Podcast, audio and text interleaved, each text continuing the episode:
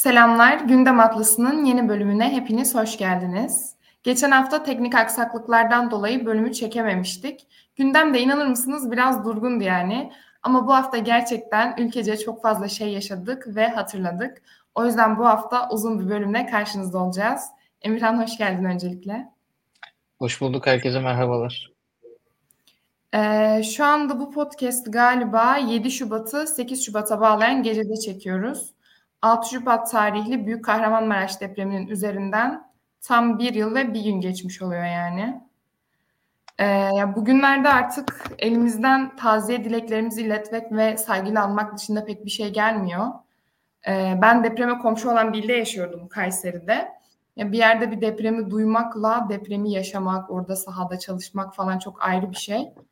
Ee, gerçekten hani Kayseri galiba depreme e, deprem şehirlerinden biri sayılıyor ama ben şunu biliyorum. Hı hı. Kayseri'de bile daha bir senede hiçbir yara kapanmadı. Ee, Kayseri'de şey... yıkılan bina var mı? Kayseri'de hasarlı çok fazla bina var. Yani hmm. benim oturduğum e, sitenin karşısı yıkıldı. Diğer taraflar yıkıldı ama deprem sürecinde yıkılmadı. Aslında Kahramanmaraş'ın da tam yanı yani. Ama bizde bir sıkıntı yoktu. Tüm ama şeyler hmm. buradaydı. Yani depremzedelere ilk yardım Kayseri'den yapıldı diyebilirim. Yani aslında bu noktada bizim şehrimizde bile gündem değişti. Ama hala o şehirlere gittiğinizde gündem sadece deprem. Ve her gün böyle. Ve orada tekrardan şehirler kuruluyor, tekrardan hayata dönülüyor. Bizde sadece bir anma ama onlar için devam eden bir mücadele var. Sen ne söyleyeceksin? Ee, ben o deprem olduğu sırada Amerika'da yaşıyordum. Ee, Amerika'da genelde hani sohbet ettiğin zaman işte adın nerelisin diye hemen ikinci soru genelde nerelisin oluyor. Ee, hani ben Türkiye dediğimde genelde bilmiyorlardı. Hatta ben bir dönem I'm from Europe falan diyordum. Ondan sonra deprem olduktan sonra Amerikalılar o kadar hani Türkiye'nin adını bilmeyecek seviyede bilgi sahibi değiller Türkiye hakkında. Depremden sonra bütün Amerikalılar öğrenmişti ben Türkiye'liyim, Türkiye'denim dediğimde hepsi o geçmiş olsun ailene bir şey oldu mu falan filan diyorlardı. Yani dünya çapında da çok büyük bir olay. Aynı zamanda hep böyle depremlerden sonra şey görürüz büyük depremlerden sonra aman sakin olun işte ikinci bir deprem gelmez ilk depremle attı derler. Ee, belki de bilinme e, bilimsel bir tekrar araştırmak lazım. Gözden geçirmenin anlamını aslında göstermiş oldu. İkinci bir büyük bir deprem yaşandı. Hatta kayıpların maddi manevi büyük bir kısmının da ikinci depremden sonra yaşandığını evet. e, okudum, izledim, dinledim. E, oldukça kötü bir şey. Yani kendim çok büyük bir deprem yaşamadım. Ben İstanbul'da 2-3 sene önce böyle 6 civarlarında bir deprem olmuştu yanlış hatırlamıyorsam. Belki hatırlıyor olabilirsin. O depremi yaşadım. Onun dışında ben hiç büyük bir deprem yaşamadım. Ama çok çok çok e, trajik bir şey. Çok e, ne derler? Travmatik bir şey. Görüntülerden gördüğüm kadarıyla. Allah depremi yaşayanlara sabırlar versin. Kayıpları içinde sonuçta kaybolmasa bile hayatları insanların değişmiş oluyor. Birden değişiyor. Yani şu anda evimin işte ne bileyim bilgisayarımın gittiğini düşünüyorum. Çok zor yani gerçekten. Bildiğim evet. kadarıyla hala da bir kısım çadırda yaşayan insanlar var az da olsa. Evet. Ee, yani çok zor bir şey, kötü bir şey ama Türkiye bir deprem bölgesinde. Ee, buna da biraz aslında hazırlıklı olmak lazım. Ama tabii hayat o kadar şey değil yani basit değil. İşte deprem hazırlıklı olmamız lazım. Evlerimiz sağlam olması lazım. O zaman evlerimiz sağlam yapalım. O zaman maliyetler yükseliyor. O zaman yani ev fiyatları çok yukarı çıkıyor. Ee, burada önemli bir denge tutturmak lazım ama yani biraz maliyetlerin yükselmesine bence bu noktadan sonra Türkiye'nin genel politik planı olarak e, daha sağlam yapılara gidilmesi gerektiğine inanıyorum. Evet. Bir de galiba Amerika'da falan yatay yapılanma daha fazla. Burada bu kadar. Şimdi şöyle bir şey. Amerika'da e, yani kilometre kare başına düşen insan sayısı yani nüfus yoğunluğu Amerika'nın Amerika ile Türkiye kıyasladığında üçte biri yarı yarıya denebilir. Dolayısıyla Amerika'daki alan daha fazla yani nüfusa oranla. Ee, Türkiye'de daha az bir ve Türkiye'de şunu kabul etmek lazım. Yani Amerika yeni bir yer. Amerika'da şunu diyebiliyorsun. İşte ne bileyim dışarıdan bir adam geliyor. Sen işte Austin'e git, sen işte Denver'a git, sen işte Arizona'ya git diyebiliyorsun ama Türkiye'de bir adam Trabzon'da doğup büyüdüyse ki buralar çok kadim şehirler. Trabzon, İstanbul, İzmir, Kayseri. Sen o adamı alıp A noktasından B noktasına götüremiyorsun. Yani bunlar çok zor şeyler. Ee, yani yeni bir yer olmadığı için nüfusu o kadar iyi yayamayabilir. Yani genelde Londra'da da o kadar şey değil yani. Ne bileyim Londra inanılmaz büyük bir metropol. Onun dışında Manchester o kadar büyük bir yer değil. İşte diğer Cardiff, Mardif o kadar büyük yerler değil. Yani nüfusu tam yaymak aslında makul bir şey değil. Yayamadığın zaman da yatay mimariye geçmek çok zor oluyor. Ee, evet. Yani İstanbul'da da var yatay mimari yerler ama inanılmaz pahalı yani. Bugün işte 4 genelde 4 katlı olan klasik apartmanı örnek alalım. Yani aşağı yukarı 200 250 metrekare bir parsel. O alanda 4 tane insan yaşıyor. Yani bire düşürdüğün zaman yani o 250 metrekarede yaşayacak kişi sayısını inanılmaz bir alana tekabül ediyor. Ee, bu da çok zor yani. Evet. Evet doğru. Ya tabii o kısımda var. Bir yani de şunu ama... istiyorum.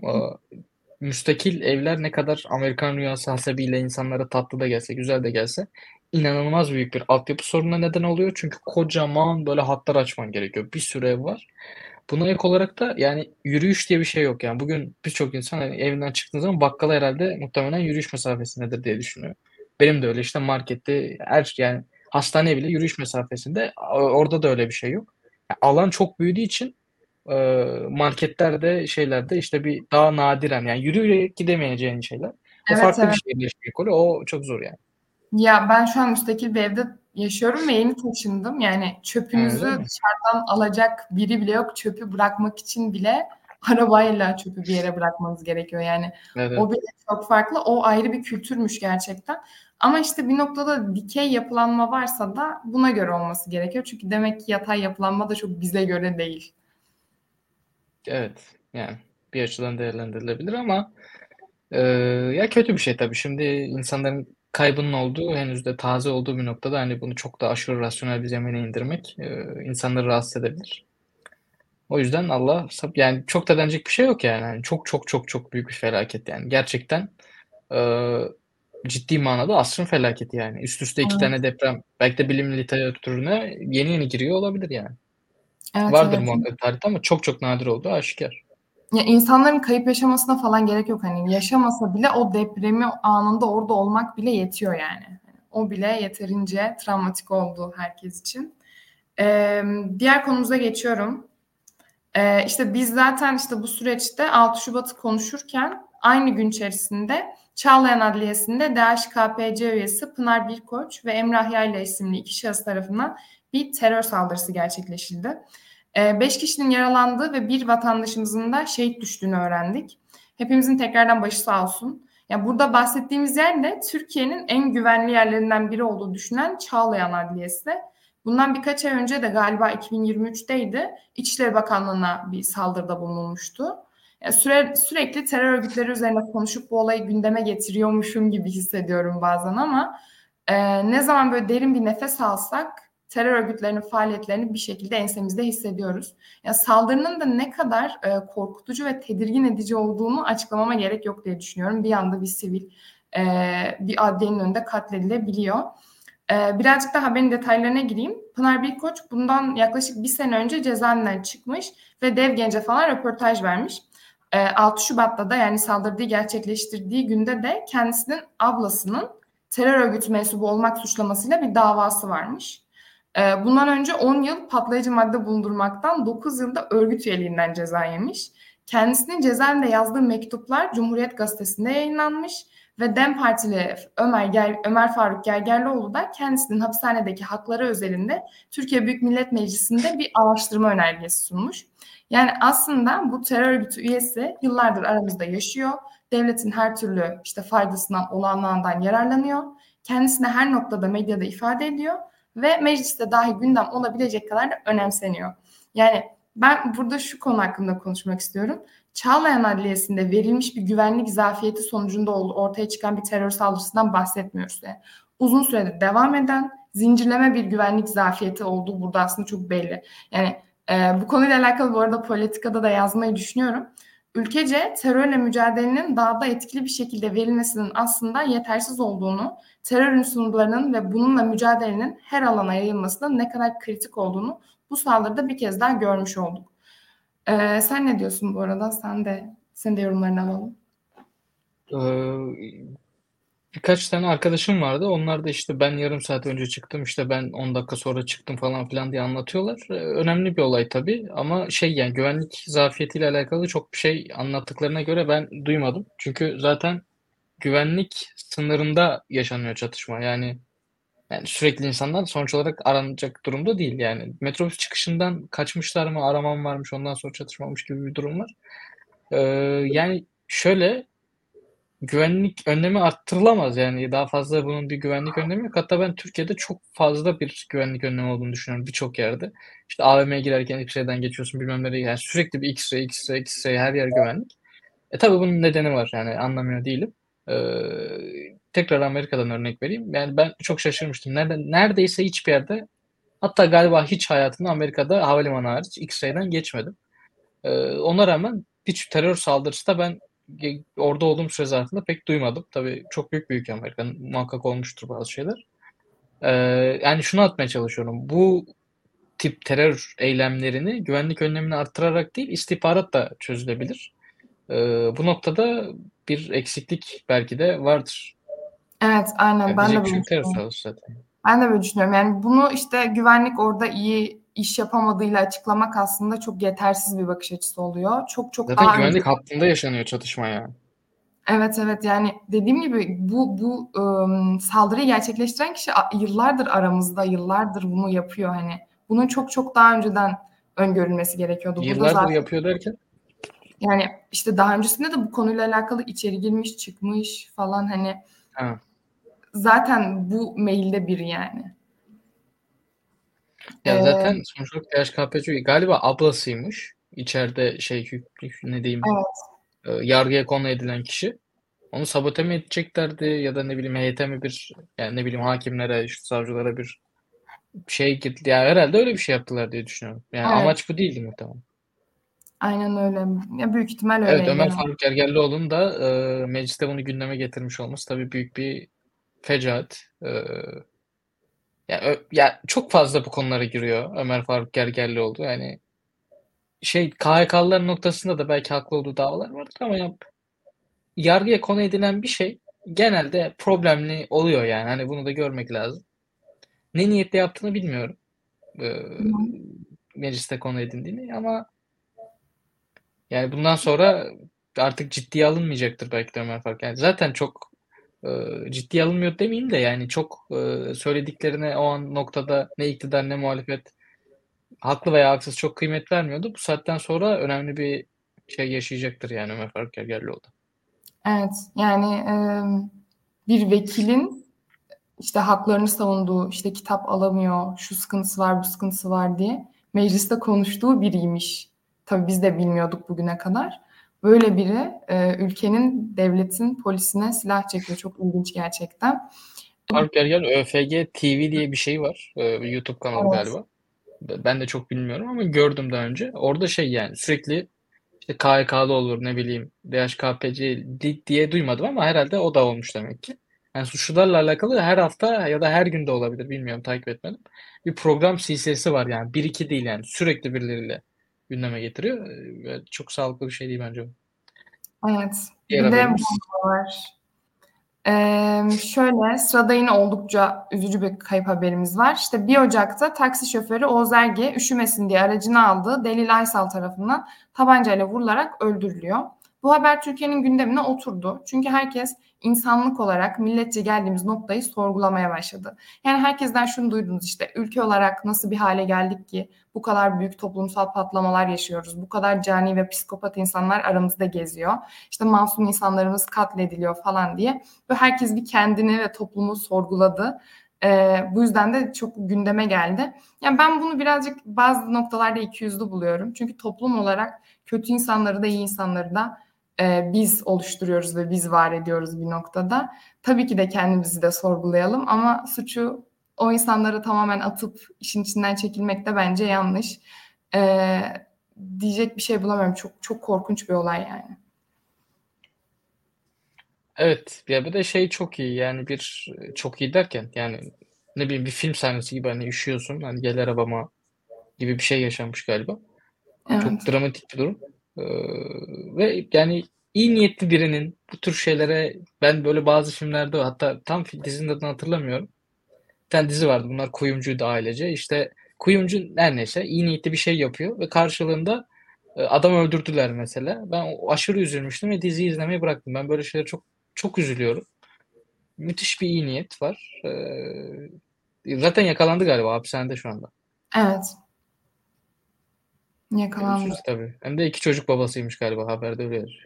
Evet evet gerçekten. Diyecek bir şey bulamıyorum. Ee, bir sonraki habere geçelim istiyorsan. Ee, evet haftanın bir flash gelişmesi daha. Merkez Bankası Başkanı Hafize Gaye Erkan görevinden istifa etti. Şimdi burada birkaç tane konu var. Ben anlatayım. Şimdi birçok gazeteci birçok teori ortaya attı. Bir gazetecinin iddiasına göre, Oda TV'nin muhabirlerinden birinin iddiasına göre Hafize Gaye Erkan'ın farklı bir bankadan müşterileri tarafından davalık olduğunu, bu yüzden görevini bırakmak zorunda olduğunu duyduk. Deniz Zeyrek de demiş ki Hafize Hanım'ın babasının konuşmaları ve tavırları yüzünden görevden alındı. Bu tarz bir köşe yazısı yazmış. Yani açıkçası ben Deniz Zeyrek'in iddialarını çok, altyapısını çok garip buluyorum ama e, bu şekilde iddialar var. Üzerine de hiçbir açıklama yapılmadı. Kendisi görevden alındı direkt. Bu arada bu konuyla alakalı konuyu dağıtacağım ama bir şey sormak Görevden istiyorum. Görevden affını istedi galiba. Evet, istifa etti yani aslında. e, bu konuyla alakalı bir şey Literatür öyle değil peki. Şimdi e, bu gazeteciler mesela iddialar ortaya diyor, atıyor ya diyor ki bu bir kulis bilgi ben buradan aldım falan işte ya da şöyle bir iddiam var falan. Şimdi senin yalan habere ve dezenformasyona karşı ne kadar e, mücadele ettiğini ve bu konuda ne kadar hassas olduğunu biliyorum. Sence bir gazetecinin kendi ismini, title'ını kullanarak e, nasıl desem iddia yayınlayarak gündemi istediği şekilde oluşturması daha dezenformasyona girer mi? Veya haberciliğe uygun mudur? Evet, şimdi iletişim hukuku ayrı bir e, daha teknik bir alan ama biraz daha yorum işin içine katmam gerekirse şöyle bir nokta var. Şimdi bir şeyin dezenformasyon olduğu, ne zaman dezenform yani şu bir kere makul bir yol değil. Yani biliyorum çok takdir edilisi bir şey değil ama ben bir gazeteciyim. Bir yerden haber alacağım, gideceğim onu teyit edeceğim. Sonra tekrar bakacağım, kendim sorgulayacağım, sonra haber yapacağım. Böyle bir zaman yok yani. yani ne olursa olsun kimsenin böyle bir zamanı yok. Dolayısıyla bazen e, bu tabii kişinin kişilik haklarını da zedelemeyecek noktadaysa e, kaynağını açıklamaya hakkı var gazetecinin ve ya şimdi kulis bilgisinin kanıtlanabilecek bir hali de yok yani. Hani bunun belgesi yok, bir şey yok. Ne bileyim örnek veriyorum, sallıyorum. Bugün işte AK Parti tabii adayı belli olduğu için diyorum. İşte AK Parti'nin İstanbul adayı Tevfik Göksu diye haber yapmak e, o dönemde Murat Kurum'un dezavantajına olan bir durum olduğu için ya da ne bileyim kendini çok fazla öne plana çıkardığı için Tevfik Göksu'nun dezavantajında da görülebilir. E, yani dolayısıyla avantaj ve dezavantaj yaratıyor ve yani ben Murat Kurum'un aday Tevfik Göksu'nun aday olduğunu nasıl belgeleyeceğim sana? Belgesi bana gelirse zaten bu AK Parti'nin büyük bir şey olur yani. Onların bir problemi olmuş olur. Yani dolayısıyla böyle bir habercilik metodu tabii ki var. E, kulis haberciliği de bu arada suç değil. Böyle bir şey mümkün. E, ama şu nokta var. Bazı rasyonel şeyler var. Yani bugün Bebek sahilinde işte bir önemli önemli değil de yani bir e, cinsel bir şey vardı biliyorsun bir ara. Evet.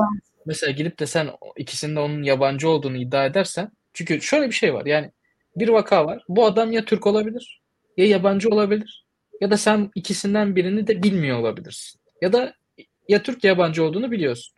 Şimdi sen bilmeyip yabancı diyorsan bu bir problem. Çünkü yabancı olduğunu gösterecek bir delalet var mı? Ha, bu adamın video kaydında Arapça konuşuyorsa sen yani yabancı diye şey yapabilirsin. E, haber yapabilirsin. Ama videoda ses yok. Sen yabancı diye algı yaratmaya çalışıyorsan bu dezenformasyon olur. Sen tabii ki gazetecilik metotlarını takip ederek yani yabancı olduğunu gösterecek. Burada resmi belge aramıyorum yani. yani delalet varsa o haberi yapabilirsin. Ha, bu arada hukukta böyle değerlendirilmiyor. O da ayrıntılı bir konu. Anladım. Ama kalkıp da hiçbir bilgin yoksa yabancı deme. Yani yabancı olduğunu düşünmüyorsan da bilgi verme yani. Yani Anladım. o örnekten yola çıkarsak bunu sık yapıyorlar. Ee, ama kulis haberciliği legal tabii. İşte mesela... Yani Hafize Gaye Erkan noktasına da. Ha, evet. Ee, şimdi ben o dönem Hafize Gaye Erkan çok güzel geldi. Tam hani böyle Daran Acemoğlu gibi geldi yani Türkiye'ye. İşte süperstar geliyor müthiş bir te- Türkiye Cumhuriyet Merkez Bankası olacak. Hem kadın hem başarılı hem işte Mehmet Şimşek var yanında falan. Yani o dönem bir kariyeri biraz da yansıyordu medyaya. Ve o dönemde aynı zamanda Amerika'da bazı banka krizleri vardı. Batan bankalar vardı. Mali krize giren, nakit akışını çeviremeyen bankalar vardı. Ee, onun yanında batan ama batmayan yani batan bankalar var. Bir de batmayan daha kalabalık bir kitle vardı. O bankalardan birinin eski yöneticisiydi Hafize Gaye Erkan. Şimdi ben onu o, o dönem çok da sorgulamadım. Yani çok da umursamadım. Üstüne de düşmedim ama hani bence o kadar star birisi değildi Hafize Gaye Erkan. Şimdi tabii gittikten sonra konuşmak çok kolay oluyor da o dönem o hype'da açıkçası çok da fikrimi ifade etmek istemedim. Ee, ve yani ben çok faizin arttırılmasından yana bir insan olmayarak çok o yüzden Hafize Gaye Erkan'ın TCMB performansını çok aşırı olumlu almayacağım. Ama e, son dönemde medyaya o düşen işte ne bileyim ev bulamıyorum, çocuğuma bilmem kim bakıyor, işte babam şunu işten çıkardı mı çıkarmadı mı muhabbetleriyle İnanılmaz birlikte bence gidiş yolunda evet. Yani Ya e, bunun iktidar kanadında da Mehmet Şimşek kanadında da olumlu algılanmadığı e, çok net yani. evet evet yani ben hani Merkez Bankası Başkanı olup da bu kadar gündemde olan her açıklamasıyla böyle skandal olan birini hatırlamıyorum. O noktada haklısın ve hani dediğim gibi sürekli kendisiyle alakalı iddialar şu olmuş, bu olmuş, o ona bunu demiş. İnanılmaz bir kulis dönüyordu. Her gün gündemdeydi. Ya Yani ekonomi dışında birçok konuda açıklama yapıyordu yani evet, evet. Sürekli işte neyse geçelim biz bu konuyu artık. Ee, bir sonraki konumuz evet Can Atalay. Can Atalay'ın tek tek cümlelik bir haber. Can Atalay'ın vekilliği düşürüldü. TBMM'de bu okundu ve e, bir sürü de bu konu hakkında konuştu herkes. İlk önce senin yorumunu alalım bu konuyla alakalı. Şimdi benim yorumum e, şimdi yani sonuç olarak bu adam vekil seçilmiş. Ben her zaman için bir e, bu arada galiba galiba değil yani tabii böyle söylemeyecektir tip tarafı ama yani Can Atalay'ın da bir hapisten aslında kurtulma yolu olarak da vekil yapıldığına dair ben birçok şey Evet. duydum. E, Evet. mantıksız bir durumda değil. Yani böyle bir fikirleri de olabilir. Bu legal de bir yol. Bunu denemiş olabilirler. E, açıkçası çok detaylı bildiğim bir konu değil ama yani Türkiye'de bazı şeyler bilerek de bu çözümsüz cendereye sokuluyor. Aynı şekilde Osman Kavala. Yani belki bu kadar dillere pelesenk olmayan bir adam olsaydı belki daha kısa sürede çıkabilirdi ya da çıkabilirdi diye düşünüyorum. Ama hani Osman Kavala'ya özgürlük değil aslında yani muhalefete de bir kendi içerisinde oynayabileceği bir yumak yaratılmış oluyor. Ee, Evet. iletişimci gözüyle söylemiş olayım. İşte Selahattin Demirtaş'ta da aynı vaka. Gerçi Selahattin Demirtaş daha istisnai bir konu. Ee, yani önemli bir siyasetçiydi. Büyük yani çok fazla oya hitap eden bir siyasetçiydi ve e, yani siyaset arenasının bizzat içindeydi. Biraz daha dışında STK tarafının sosyal alanda ya da illegal tarafta değildi. Onun daha farklı bir hikayesi var ama Osman Kavala mevzusunda da Can Atalay mevzusunda da böyle bir durum var. Aynı zamanda iktidar ortağı MHP'nin de Can Atalay'ın vekilliğin noktasında önemli bir irade ortaya koyduğunu iyi veya kötü e, görüyoruz. Yani ben AK Parti kanadının Anayasa Mahkemesi'yle bir derdi olmadığını düşünüyorum. Çünkü zaten e, var olan AYM Başkanı da medyaya yansıyan veya yansımayan noktalarla e, öyle iktidar karşıtı yani şu anda şöyle bir durum var işte Anayasa Mahkemesi muhalefetin değeri işte Yargıtay iktidarın değeri gibi bir safsata hakim.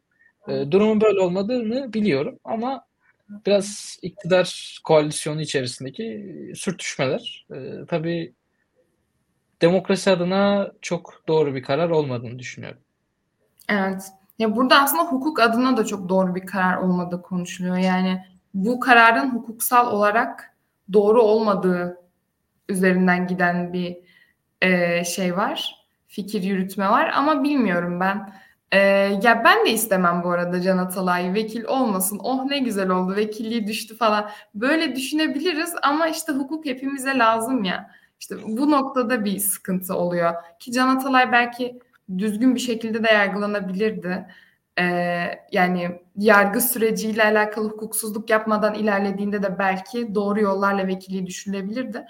Sanki bana şöyle gibi geliyor. Hani bilerek biz bunu istediğimiz yoldan... Yumak yaratıyorlar işte. Evet yani böyle bir olay olduğunu düşünüyorum. Ee, yani şu an artık dört olan tip artık üç kişiye düştüler. Orada sadece fotoğraf olarak kalacak. Diyecek bir şey yok. Evet yani tip tabii başarılı yani. Yüzde dört, yüzde dört değil pardon. Dört vekili bir önceki seçimde YSP sıraları pardon HDP mi oluyor?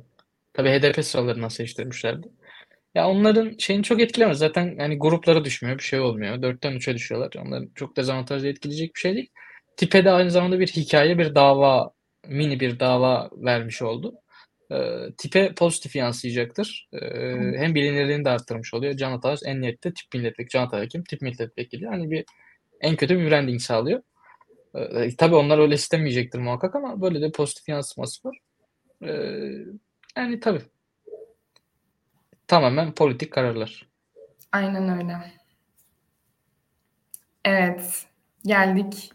Ee, senin tahminlerin yine doğru çıktı. Bu podcast'te bir şey söyleyip de bir hafta sonra neden oluyor anlamadım. Başak Demirtaş aday olmayacağını öğrendik. Selahattin Demirtaş, Başak Hanım'ın adaylık açıklaması partimize güç vermek içindi. Geri çekilme açıklaması da partimizin bilgisinde da, bilgisi dahilinde diyerek Başak Demirtaş'ın adaylıktan çekildiğini açıklamış oldu. Yani tahminin doğru çıktı.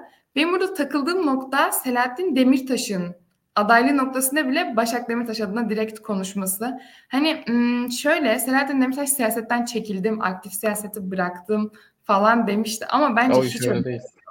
Hiç hiç öyle bir şey yok. Zaten galiba bu Can Atalay olayı da şunu gösterdi ki ben hukuksal yollarla dışarı çıkmak istiyorsam ama ülkede böyle bir pozisyondaysam çıkamam. Ben siyasi yolları artık sonuna kadar denemek zorundayım. Bunu galiba Selahattin Demirtaş da gördü. Ee, hani hukuksal mücadelenin bir anlamı olmadığını gördü diyelim. Ee, yani konuyu çok dağıttım ama siyasetten çekilmek Selahattin Demirtaş için artık bence bir seçenek değil. Dışarı çıkması noktasında bence siyasete geri dönmesi gerekiyor. Siyasi aranda varlığını göstermesi gerekiyor. Başak Demirtaş'ın da bu, bu yüzden bir hamle yaptı. Çok belli. Ee, öyle yani zaten sen söylemiştin çekileceğini. Gündem oldular sadece. Ee, çekileceğini düşünüyordum ama çekilmemesi gerektiğini de umuyordum diyeyim. Çünkü Başak Demirtaş'ın İstanbul'dan aday olması HDP oylarının tamamını alır. Yani Başak Hanım'a oy vermeyecek bir ben YSP'li bilmiyorum. Ya vardır muhakkak ama ya bunlar istatistiki manada çok kıymetli veriler oluşturmayacaktır. Ee, ama öte yandan e, CHP'de bir takım küskünleri, CHP'de bir takım e, Alevileri, Alevi inancına sahip insanların bir kısmının da oyunu alabileceğini düşünüyordum. E, bu sebeple CHP'den ciddi de bir oy çalacaktı. Orada bir daha demokratik bir ortam sunacağını düşünüyordum. HDP'nin oyunu arttırmayacaktır Başak Demirtaş'tan sonraki isim. E, keşke Başak Demirtaş olsaydı da ya beni alakadar etmez. Benim partim değil, oy verdiğim bir parti değil ama Başak Demirtaş olsaydı HDP'ye oy manasında çok daha pozitif yansıyacaktı evet. diye düşünüyorum. Hem güçlü bir kadın figürü hem soyadı Demirtaş hem e, tanınan bilinen bir isim hem az çok konuşmasını bilen yani eğitimi de kötü değil diye öğretmen galiba Başak evet. Demirtaş. Evet. Öyle ekstra yanları vardı yani. Ben HDP'nin şimdi hiç aday çıkarmasan Ekrem İmamoğlu'na yara. Ekrem İmamoğlu ile ortaklık yaparsın. Oradan da bir kazanım sonrası bir çıkar beklentisi olabilir. E, aday çıkarıp Başak Demirtaş'ı çıkarmak bence çok işe yarayan bir nokta değil e, ve iktidar kanadında dezavantaj sayılabilecek tek şey yeniden refah %2'lik, üçlük bir blok olacak. E, CHP tarafındaysa HDP kaybedildi, İyi Parti kaybedildi. Dörtün altında ben hiçbir ankette Burak Avuncu'yu görmüyorum artık. Ki ben 3.5'un altına, 3'ün altına asla düşmeyeceğini düşünüyordum. 3.5'un altına da kişisel tahmin olarak düşmeyeceğini görüyorum e, hedef Ekrem İmamoğlu'nun kazanma şansı düşüyor ama Başak Demirtaş aday olsaydı Ekrem Bey çekilmeyi bile düşünebilirdi. Evet. Ben bu arada HDP ile belki yani CHP'nin bir müzakere yapabileceğini tekrardan masaya oturabileceğini de düşünüyorum. Bu noktada İstanbul çünkü çok büyük ve belki bir şansları olabilir öyle. Şimdi şöyle bir nokta var. İttifak içerisinde İyi Parti varken HDP ile örtülü ittifak yapabiliyordun. Çünkü HDP üzerinden iktidar kanadı seni teröristlikle suçladığı zaman yanında iyi Parti var. Bak milliyetçi bir parti var. O benim yanında olmaz diyebiliyordun. Aynısı muhafazakarlar için de geçerli. Kemal Bey'in sözleri var biliyorsun. İşte benim yanında Ali Babacan var, Temel Karamollaoğlu var, Ahmet Davutoğlu var. Ben böyle bir şey yapabilir miyime getiren bazı sözleri var. Hatta galiba açık açık da bunu söylediği olmuştu. Ee, şimdi iyi Parti kalkanı kalktı. Yani benim yanımda MHP, İyi Parti var diyemez artık. Yani HDP ile bu temasını da ben CHP adına avantaj değil, büyük dezavantaj olduğunu düşünüyorum. E, terörle anılmaları, terörle yan yana getirilmelerine bir olanak yaratıyor. HDP ile çok açık temasları. Peki bu genel, genel seçimlerde e, İyi Parti kalkan olabildi mi CHP'ye terörle yakınlığı ve HDP ile yapmış olduğu ittifak noktasında? Genel seçimlerde. Hı hı. Olamadı yani. Evet, olmuş hali bu bence. Yani hani zaten aslında çok O, büyük. olmuş hali bu yani. Evet evet yani zaten çok şimdi büyük matematik çok ortada yani sen bir aday çıkarıyorsun. Karşı taraf aday çıkarmıyor. Yani kime gidiyor oylar? Erdoğan'a mı gidiyor? Yani Evet. Erdoğan'la mı anlaştılar da Erdoğan'a mı oy verdi bu insanlar? Yani %80 Erdoğan mı çıktı Hakkari'de, Diyarbakır'da yani? Ya bu ya insanlar salak değil. Yani bir şeyi ne kadar iyi anlatmaya çalışırsan anlat, işte ne kadar dolandırırsan etrafından dolandır, işte ne kadar PR reklam çalışması yaparsan yap, hiçbir reklam hakikatten daha üstün değildir. Yani insanlar CHP ile Altılı Masa'nın HDP ile olan teması ve net ittifakını biliyordu. Buna göre oy kullandılar. Hani bu doğru veya yanlışa girmiyorum. Ama insanlar HDP ile ittifak olmadığınızı, HDP'nin masada olmadığını asla inanmadılar. Evet. Gerçekçi de değildi. Ee, Yani HDP yani Zafer Partisi %2 ile protokol imzalattı. %10'luk HDP kim bilir ne taleplerle kabul etti diye düşünüyorum. Evet evet zaten bu çok belliydi ve zaten hükümet de propagandasını buna göre yapmıştı. Bakın masada var, masanın altında HDP var falan hani bunu sürekli insanlara göstermeye Doğru çalışmıştı. yani. Doğru. Gerçek. Ben, ben zaten artık düşünmüyorum CHP'nin bu noktada çekinceleri olduğunu. Yani şu an yeni genel başkanları e, HDP ile DEM Parti ile. Tabii tabii sürekli zaten beraberler eş genel başkan falan gibi tatsız bir takım şeyler de oldu. Yani artık bence hatta diyor mu geçenlerde şey dedi CHP HDP değildir falan gibi açıklamalar yapıldı. O kadar yakınlar ki e, bu konuda çekinceler olacağını düşünmüyorum yani. Şimdi CHP açısından değerlendirdiğin zaman da DEVA gitmiş, gelecek gitmiş yani az oyu var, çok oyu var. Hani o herkesin takdiri ama en nihayetinde bu insanlar. Sen neydi yani bir oy fazlası vardı sana en kötü ihtimalle yani. DEVA gitti, gelecek gitti, Saadet gitti. Artık muhafazakarlara bak kanımda kim var diyemiyorsun. Yani muhafazakarlar temasın çok zayıfladı artık. E, öte yandan milliyetçilerle temasın gitti. İyi Parti gitti. İyi Parti önemli bir parti. %10'luk genel seçimde bir oyu var. Muhtemelen de yerel seçimde %6'nın 7'nin altına düşeceklerini pek düşünmüyorum. İstanbul'da da 4,5-4 oyları var. E, o da gitti. Yani açıyorum spektrum önüme bakıyorum. Hani şey gibi bakıyorum. Hani futbol menajer gibi bakıyorum. Futbolcu alacağım. Önüme futbolcu bakıyorum. Ve sadece HDP'yi görüyorum. Yani HDP ile temas kurmazsan kesin kes kaybedeceksin. HDP ile temas kurmanın ağır bir bedeli var. Yani onu ödemeye de hazır olman lazım. Ama hani CHP'nin kitlesi HDP ile olan teması özellikle son 10 yıldır e, garipsemiyor. Dezavantaj da yaratmıyor. Sandığa gitmemezlik yapmıyor. Başka partiye oy ver, veriyor da değil. Evet. E, gayet de sadık. Hatta bir dönem HDP'ye oy verelim, barajı geçsinler diye bir e, CHP'de bir hikaye de vardı. CHP seçmeninde karşılık bulan. Yani başka çareleri yok zaten. Evet evet dediğim Seçimi gibi. kazanmak istiyorlarsa. Bu noktada çekinceleri olmadığı için bence zaten masaya oturmak onlar için mantıklı olabilir. İstanbul'u kaybetmemek istediklerini düşünüyorum. Ee, İstanbul'da yerelde çalışan bir arkadaşım bana şey dedi. Yani İstanbul'un pastası düşündüğünüzden çok daha fazla. Tüm siyasiler bunun için her şeyi yapabilir falan. Ben şey dedim ya İstanbul ne ya? Niye bu kadar abartıyor falan ama evet ya Ankara'dan falan çok daha önemli. Metropol yani sonuçta. Ya bir de şeyi pek anlamak zor oluyor. Ee, nasıl diyeyim? İstanbul evet bir kamu kaynağı yaratıyor sana. Al bu parayı İstanbul adına harca diyor ve yani senin bu parayı nasıl kullandığınla alakalı sen bir çevreni bir kendi cemiyetini e, tatmin edebilme noktan var. İkinci olarak baktığımız zaman da İstanbul'u ele geçiren yani Türkiye'nin ekonomisinin kalbi burada yatıyor. Sen e, müthiş bir belediyecilik yapıyor da olsan, buradan hiçbir partine yarar sağlamıyor da olsan yani çok saygın bir konum ve birçok sana alan açmış oluyor. Bugün iş adamlarıyla daha farklı bir şekilde oturmuş oturabiliyorsun. Yani insanlar seni daha çok görüyor. Bugün Ekrem İmamoğlu'nu metroda görüyoruz, çıkışında görüyoruz. İşte o ne var? Modyo TV mi ne var bu metrobüslerde yeni orada görüyoruz. Yani bu kadar propaganda yapma şansı da olmayacaktı belediyenin. Önemli bir güç tabii. Ya bugün Evet. mesela işte belediye kart be- belediye diyorum market kartları dağıtıyorlar, bir şeyler yapıyorlar. Böyle imkanları da olmayacaktı. İşte ben yurt yaptım, o onu yaptım, bunu yaptım. İşte kocaman logo bu kadar, Ekrem İmamoğlu yazısı bu kadar gibi durumlar yaşanamazdı. Belki billboard bile kiralamakta zorlanırdı CHP e, adayına dair. Evet. Bu gibi devan- dezavantaj şey dev avantajları var. Evet. Ya ben İstanbul'a ilk gittiğim gün böyle durakta bir şey görmüştüm. Belediyenin çıkardığı bir dergi görmüştüm. Dergide ilk sayfasından itibaren Kılıçdaroğlu propagandası vardı. Bayağı hatta ben bunu haber yapmıştım. Bayağı tutmuştu falan herkes konuşmuştu.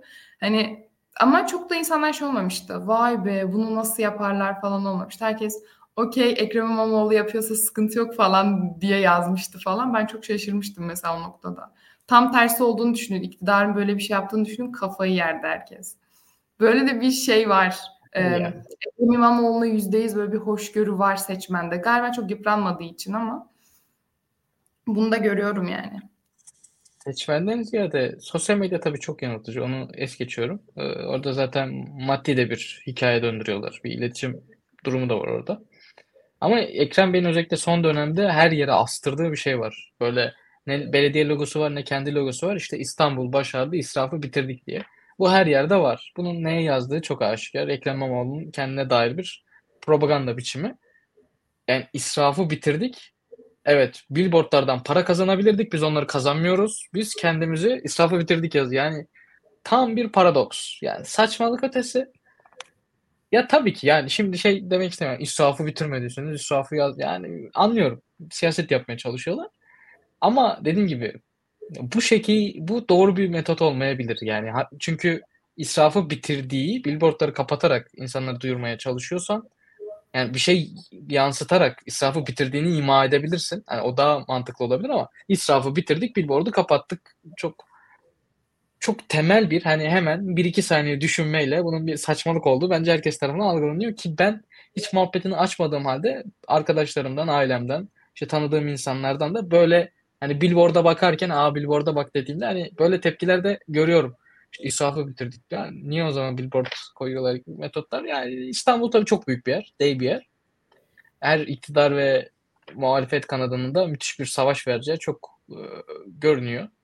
E, henüz tam adaylar açıklanmış değil. 20 Şubat dolaylarında bildiğim kadarıyla YSK tamamen bitiriyor e, şeyi. O zaman nihai adayları da görmüş olacağız. Ben Devam. de kime oy vereceğime kanaat getireceğim. Devam Partisi'nin adayı var mı? Ee, adayı açıklayacağız. Ee, bakalım. Anladım. tamam. Teşekkürler.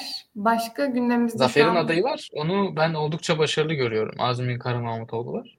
Evet. Ee, yani tanınan bir isim. Milliyetçilerden de oy alacaktır. Murat Kurum'a az da olsa eksi yazabilir. Zafer çok iyi bir aday açıkladı. Evet. Gerçekten iyi bir aday açıkladı. Çok da aktif bu arada. Gerçekten sürekli sahada. Ben takip ediyorum sürekli yakın hissettiğim için. Ee, inanılmaz çalışıyor ya gerçekten. Kayseri'de nasıl Zafer Partisi? Kayseri'de Zafer Partisi e, çok kuvvetli. Yani e, düşündüğünüzden çok daha fazla. Adayı belli mi? E, adayları evet adayı belli. Büyükşehir Belediyesi'nde de adayı var. Aday olarak çok güçlü olduğunu söyleyemeyeceğim kendi e, fikrimce. Ama genel olarak partinin oyu yüksek. Hatta Ata İttifakı'nda Iğdır'dan sonra en yüksek oy alan şehirdi. Yani gerçekten çok o dik dalganın çok yüksek olduğu bir yer. Ee, tabii ne kadarı Sinan Oğan'ın ne kadarı... Kayseri Twitter hesabı da bayağı meşhur tabii. Evet. ee, çok yani şöyle orada o kitle konuştuğunda bana söyledikleri şey şuydu. Yani işte şunu yaptık, bunu yaptık dediğin zaman insanlar bir yerden sonra takip etmekten sıkılıyor. Yaratıcı bir şeyler ortaya koymak istiyoruz dediler. Ee, tabii sonra il başkanları içeri alındı falan. Birazcık farklı şeyler yaşandı ama e, Zafer Partisi'nin adayını çok güçlü bulmuyorum Büyükşehir Belediye Başkanı adayını İsmail Tanrıöven. Ama partinin genel olarak oyunun yüksek olacağını düşünüyorum. Hayırlısı bakalım. Aynen. Ee, bu kadardı gündemimiz galiba. Başka değinmek istediğimiz bir nokta var mı? Yok benim yok. Tamamdır. Ee, bizi dinlediğiniz için teşekkür ederiz. Ee, bir sonraki hafta görüşmek üzere. Hoşçakalın. Görüşmek üzere. Kendinize dikkat edin.